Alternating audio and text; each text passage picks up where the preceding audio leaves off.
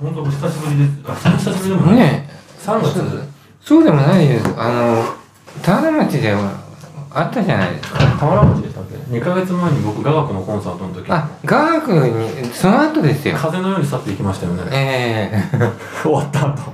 タグさん僕のこと心配してるんじゃないかなって思って、え、何をちゃんと駅まで歩けるかなって心配してるんじゃないかなと思う。僕歩けるかなっていうよりも、増山さんのこ小とかのこのコピーっていう高音がもしかして苦手かなってなんとなく途中でふと思ったんですよね。あ、なんでもないです。あ、本当あの、結構中学時代からうん。ハードロック、友達が同士みんなハードロック、メタメタルも、メタルはあまり聞かないけど、中学時代はハードロック、プログレッシブロックでしたかあ、ら。本当ですかはい。ハードロックってどういう洋楽、洋楽でしたから。ハードロックって例えばどういう人ですか例えば、まあ、ひ友達によってそれぞれね、うん。俺はこれだっていうのがある,、はいあったはいあるんです。僕はちょっとやわでクイーンを聞いてたんですけクイーンはヤワなんだ。 え、クイーンヤワど、いや、まあやわですね。僕らの世代で言うと、ひよってる方なんですかちょっとめめ、おめめしい。めめしくない。たあとはみんなディープパーブルとか、 はいはいはいはい。 ELP とか、うんうん。あの、気球、気球のあ何あ、ですセかッペリンですかゼッペリンレッドセッペリン。うんとか、人によって、友達同士、それぞれ、自分の、あの好きなものが、ははいはい。ああ決め、決めてね、ええ。ああのあ、俺はクイ語りーン集めるぞみたいな。うん、語り合って聞いてました。へえ、レコードですかちなみに。つ当時レコードです。 CD えまだです。よえね。 CD なんてのは僕が28 8か29あかーそのくらいじゃないかな、CD ができたの。えじゃあ、レコード屋に行って、買って、そうですレコード買って、情報も本、雑誌とかで見て、情報はあれですよ、ロックはミュージックマガジンマガジンじゃなくて、ミュージックライフ。ああ おみんな、みそれは絶対見てるみたいな。うん、僕はそんなか、雑誌までは買わなかったけどね。ええあ、ラジオとかで聞いたうらん買うみ僕たいな、は聞くだけでしたけどね。へえ、クイーンの何がお好きですかクイーンは、最初の先日の女王ありましたよね。はいはい。真っ赤っかの。うんうん。あれは聞いた時に、やわとは言われながらも聞いてみたら、うん。あの、結構、ロックを初めて聞く僕にとっては、うん。結構かなりイケてるなとか、激しいなっていういう感う覚、ん感覚でしたね。今でも激しいイメージですけどね。うん。でも、クイーンは激しいけど、半分ビートルズのうん類似性を帯びたあ綺麗なメロ古ディ典ーとか的。な、あコーのラスとかー、美しいミュメロディーという、そういう気配を感じるロックですよね。はいはいはいはい。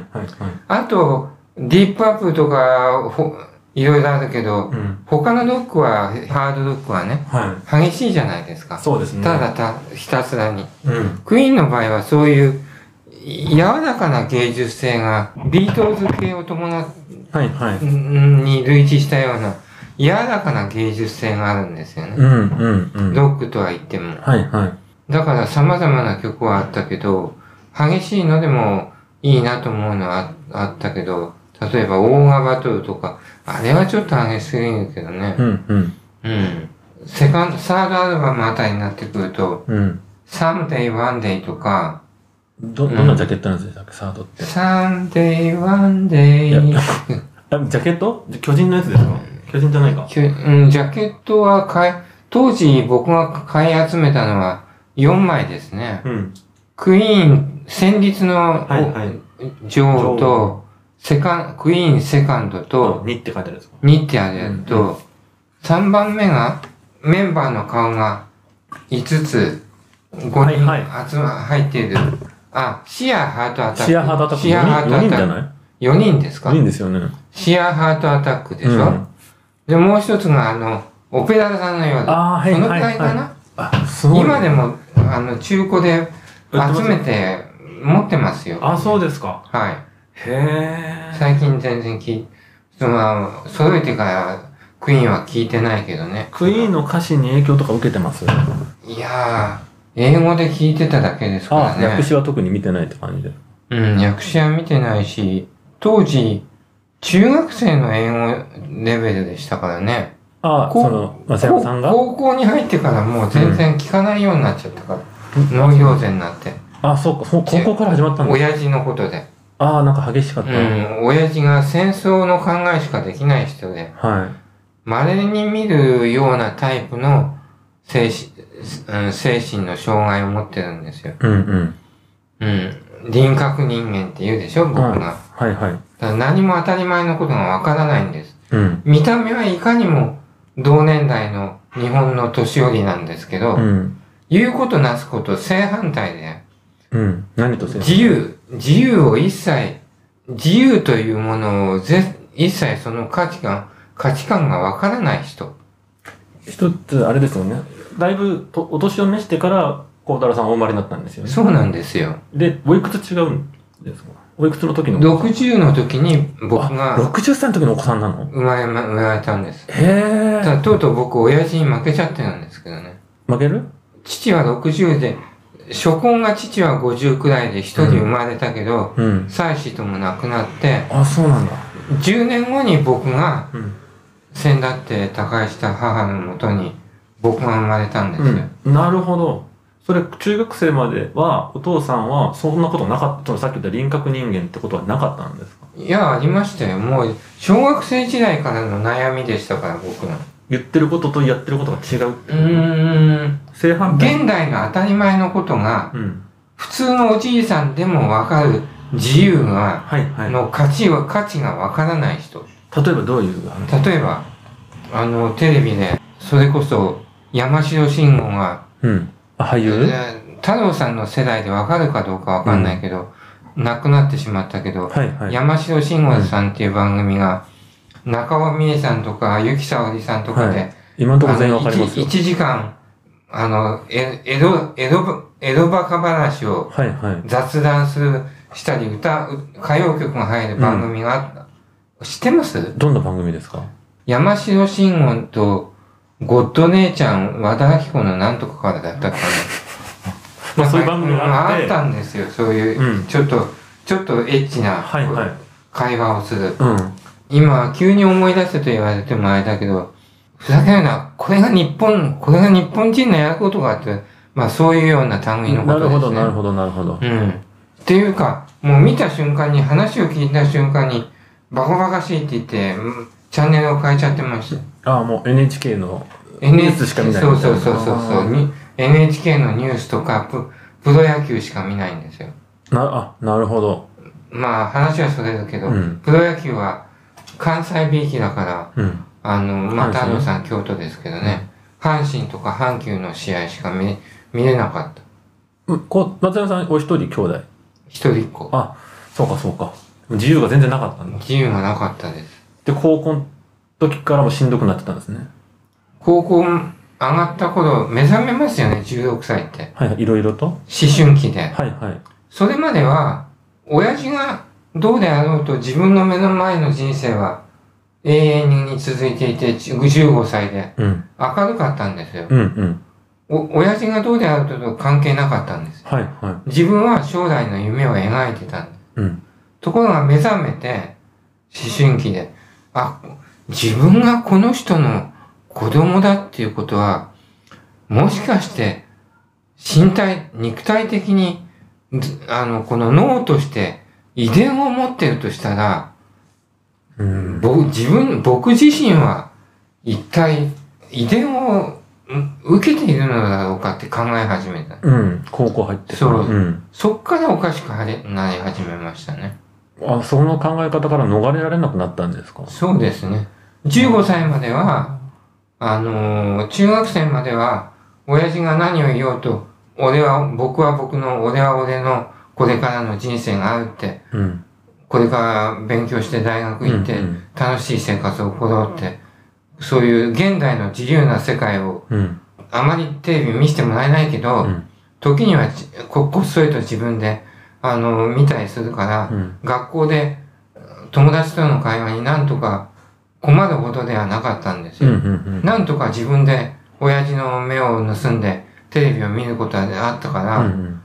親父がどうであると関係なかったんですよ。うん。その遺伝を考えた時から引きこもりました。あ、なるほど。えー引きこもりましたね。あ、そうなん最初スタート自分は何者なんだだって。うーん。引きこもったんで学校に行かなくなったんですかいや、学校は通うだけ。勉。強を完璧に放放棄うん。したんです。うん。うん。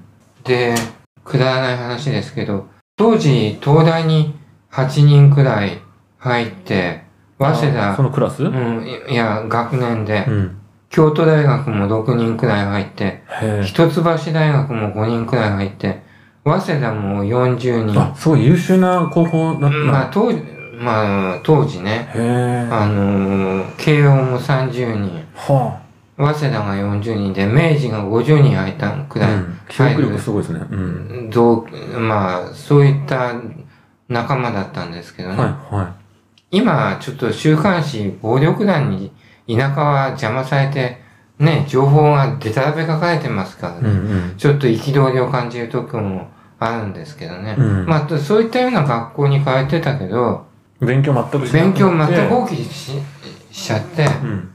かろうじて英語英語だけはね、うん。救いがあったんです。はいは15歳まで家庭環境では当たり前の教育、現代教育を受けさせてもらえなかったけど、うん英語だけは一度ハワイ帰りのおじさんの、ハワイの白人の奥さんがいる先生のとこに通ってたから、い。へえ勉コツコツ勉強する癖がついてたの。うんうん。だから、英語は、あのー投げ出しても基礎力がついてたから、うんなんとか持ってたんですよ。で、なんとか卒業できたんです。卒業した後どうなったんですか卒業した後、もうそういう親父だから、立身出世とか、うん。そんなことしか言わないから、い自由もわからないくせうに、ん。今の現代の世の中もわからないくせに、うん。ただ、ただた、いたずらに出世しろとか、偉くなれとか、漠然と、ね、うん今の現代の常識もわからないくせに、うん。し大学へ行け出世しろって言うんですよ。うん。まるで戦争前の世界のようなうん。感覚で。で、ううるさいから、予備校行かなきゃ、うるさくてしょうがないから、なけなしの母の稼ぎを無駄にして、うん棒に振って予備校に入ってたんですよ。うん。一年間うん。 19歳で。うん。初めて一人暮らしをして、あ、相棒はいたけど下宿に、うん。ま、まかない付きの下宿に、はいは隣の部屋に相棒は一人いましたけどい。うね。ん。一つ年上の。一年間、うん、無意味に予備校を席だけ置いて、高田馬場やあたりをブラブラ、新宿やブラブラ遊ぶ、ふら、一人でふらついてるだけでした。で、その後大学行かなかったですよね。結局大学行かなかったです。うんうん。で、しゅ仕事を始めて。で、二年目に父と母が東京に出てきてう、ん。で、あ、そうなんだ。そうそうそうそうそう。で、杉並のアパートで、はいはい。家賃7万9000のアパートで、すごい記憶力そこ、母の稼ぎで、そこで3人暮らしをするようになって、うーん。で、僕は、あの、とにかく、すべてがわからなくなっちゃったから、やうーん。父のことで。うん。世のぼーっ中、としてるの。世の中は、それこそ、田中康夫の、なんとなくクリスタルで、うんうんもう世の中あそはの時代みだんな遊び放題。はいはい。まあ、下、下、下世話な話をすれば、エッチ、うん。セックス、うん。そんなのフリーセックス、うん。そんなの、いとこも遊び人だったけど、うん。いと、僕の、僕の、母方のいとこだから僕のような精神の影響全然ないうん。やつで、うん金持ちの友達作っちゃ、ディスコ行って、うなん女をナンパしまくって、うん。遊びまくってました。僕はもう、正反対。引きこもってたのそれを引きこもっちゃって。うん。